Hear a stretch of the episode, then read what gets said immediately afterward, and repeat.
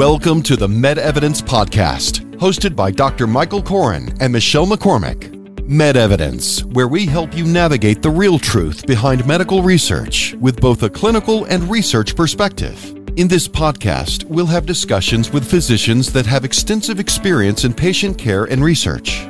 How do you know that something works? In medicine, we conduct clinical trials to see if things work. Now, let's get the truth behind the data.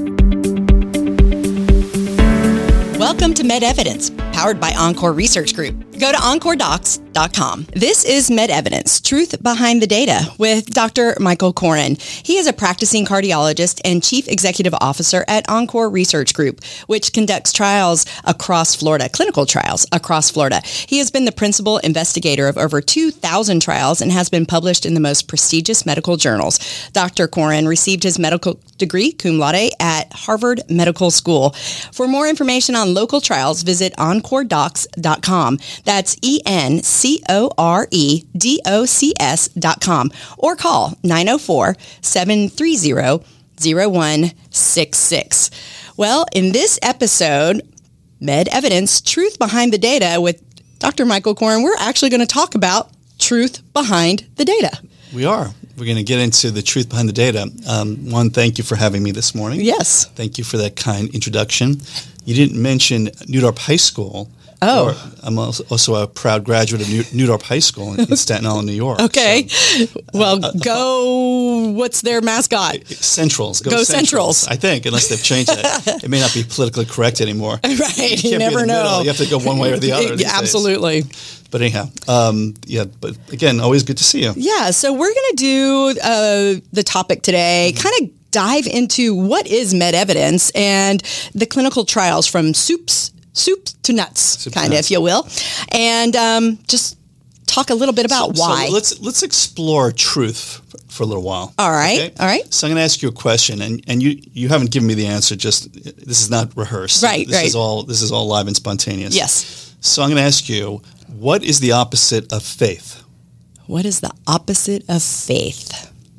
All right. Well, I guess it depends on the definition of faith. No, just and, don't, and, don't overthink this. Okay. Just, all right. just, what, what's the first thing that comes to your mind? Hmm, the opposite of faith is, um, I think the opposite of faith is uh, like life. You know. Um, I don't. I think faith goes many different directions. Okay, and it could be religious. Just, it could be yeah. Just give me a word. A word. Yeah, just the opposite of faith. The word that comes to your mind first.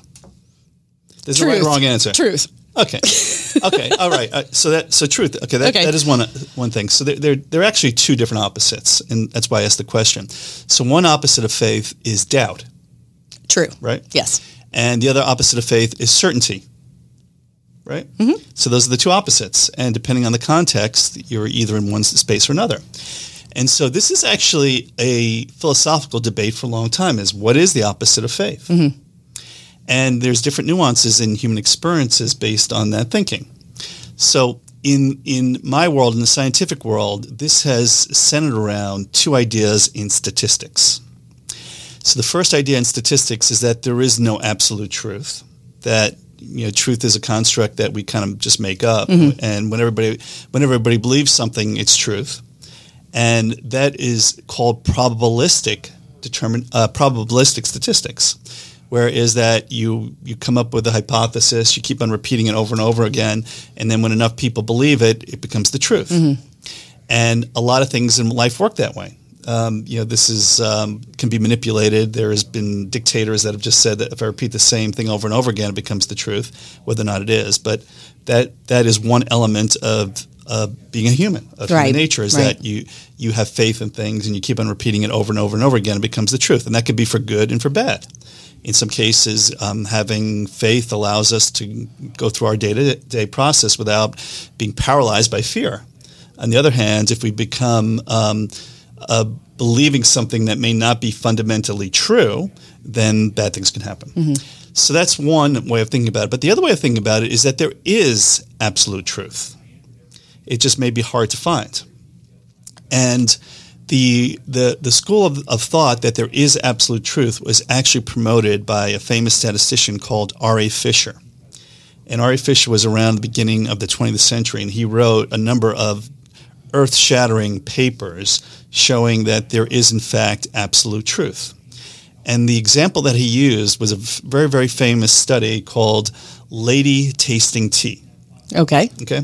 So there's a lady who was a you know a fancy like, lady in British royalty circles who said she can tell when she drank a cup of tea if they put in the milk first or the tea first. Okay, all right. That was that was what she said. That was her, her, her hypothesis that she could always tell. She had that ability, and you know most people, said, you know, she said it over and over and again, and everybody said, "Well, it must be true." She's saying it over and over again. Other people have said that she can do it, so this must be the truth. But Fisher said, "Well, no, no, no, no. You know, how do I know that's really true?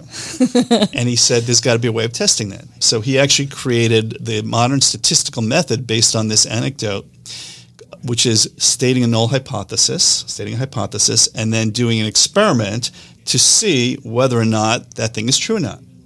And he basically came up with the statistical concepts is that if you do something a repeated number of times and you get the same results, it must mean that something is true. Okay. So in the lady tasting tea experiment, he he basically said that in order for if she gets it right 8 times in a row, but she doesn't know if I put milk or tea in, and she gets it right eight times in a row, chances are that she's telling the truth. How did he pick eight?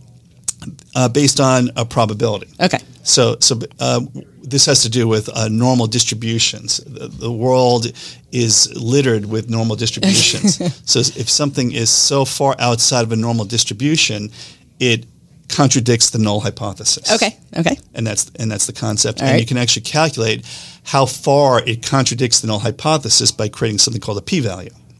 So the more observations, so obviously if she gets it right eight times, mm-hmm. he can be reasonably sure that she's telling the truth. If she gets it right a hundred times in a row, mm-hmm. then it, of course. Absolute. Right. Yeah. So again, and if she gets it a thousand times, on and on and on. Now, if she gets it right a hundred times and gets it wrong once, she's still telling the truth. Right. But she just had a bad day. Okay. Something was, maybe she burned her tongue. Right, right, right. but the point is, is that he came up with this concept that you can actually determine the truth. And that's called Fisherian statistics or deterministic statistics. That's different from something called Bayesian statistics. So the Reverend Bayes was a, I think, if I'm not mistaken, uh, he was in the 1700s. So in 18th, 18th century, um, he was actually a pastor. He was very interested in math. And he was you know, a typical Renaissance person who uh, dabbled in a bunch of things. And he showed that statistics could be used to make assessments about things. So let's just say that somebody had chest pain. Mm-hmm. You know, they woke up this morning, they had chest pain. And you want to know whether or not they, they're having a heart attack. Okay, so you might ask an expert about that, and the expert would you know kind of look at the person and have a pretty good idea based on instincts mm-hmm. whether or not that person's having a heart attack or not. Okay, so that's one level, but you're still that's a leap of faith. You're you have a faith in that person that that person has you know fancy credentials like going to New York High School, right, right, and, and, Harvard. You know, it's all yeah, good. yeah, and, and that you can, you can trust that person, and then that becomes the truth. Mm-hmm. But what Bayes would say is that there's ways of testing that which doesn't necessarily determine the truth the way Fisher determined it, but gives you a better probability that you're correct. So uh, a cardiologist like myself, when we're assessing chest pain, we would typically ask a series, a series of questions. And depending on the answer to that questions, you're either more or less certain that that patient is having a heart attack.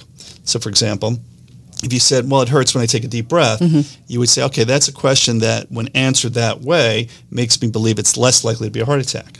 On the other hand, if you said, well, I'm sweating and I'm really short of breath when, with this chest pain, then you'd be more concerned about a heart attack. So you, you, learn things just by asking a series of questions. Each of those is a test, and it moves the probability in one direction or another. And then you can do more sophisticated tests like uh, you, you, get lab tests like a troponin level, which is considered a you know, very, very, very accurate test, which gives us a lot more certainty mm-hmm. that you're not having a heart attack if it's negative. If it's positive, you're leaning towards the fact that it was a heart attack, although other things can cause a positive troponin. But the point I'm making, getting back to um, Bayesian statistics, mm-hmm. is that there's not one test that gives you absolute truth but that there's a series of different questions and observations that move the needle one way or another. And when you move the needle far enough in one direction or another, then ultimately you can feel pretty comfortable that you're either at the truth or close to the truth, or at least you have an operational hypothesis which you can make uh, valuable in different ways by acting on it. Right. Well, I want to know what about the T though? Okay.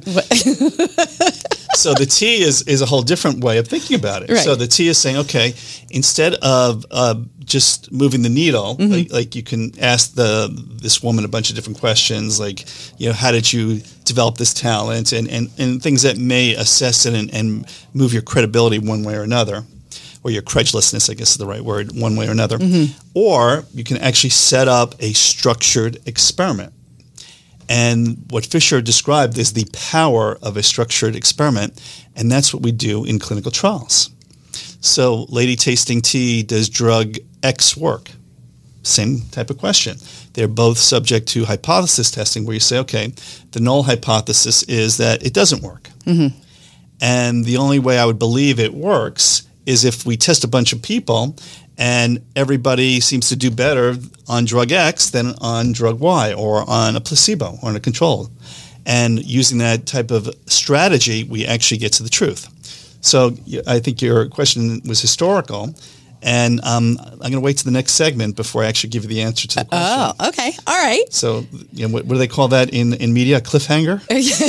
right, right, right. We're going to just leave that Yeah. as a tease Right. to the next one. Right. But what I will say is this process of hypothesis testing and looking at uh, whether or not something happens based on a prospective analysis, based on being blinded, and then ultimately based on being randomized are ways of establishing truth. And these are things that we do in the clinical trial world every day that help us establish the truth.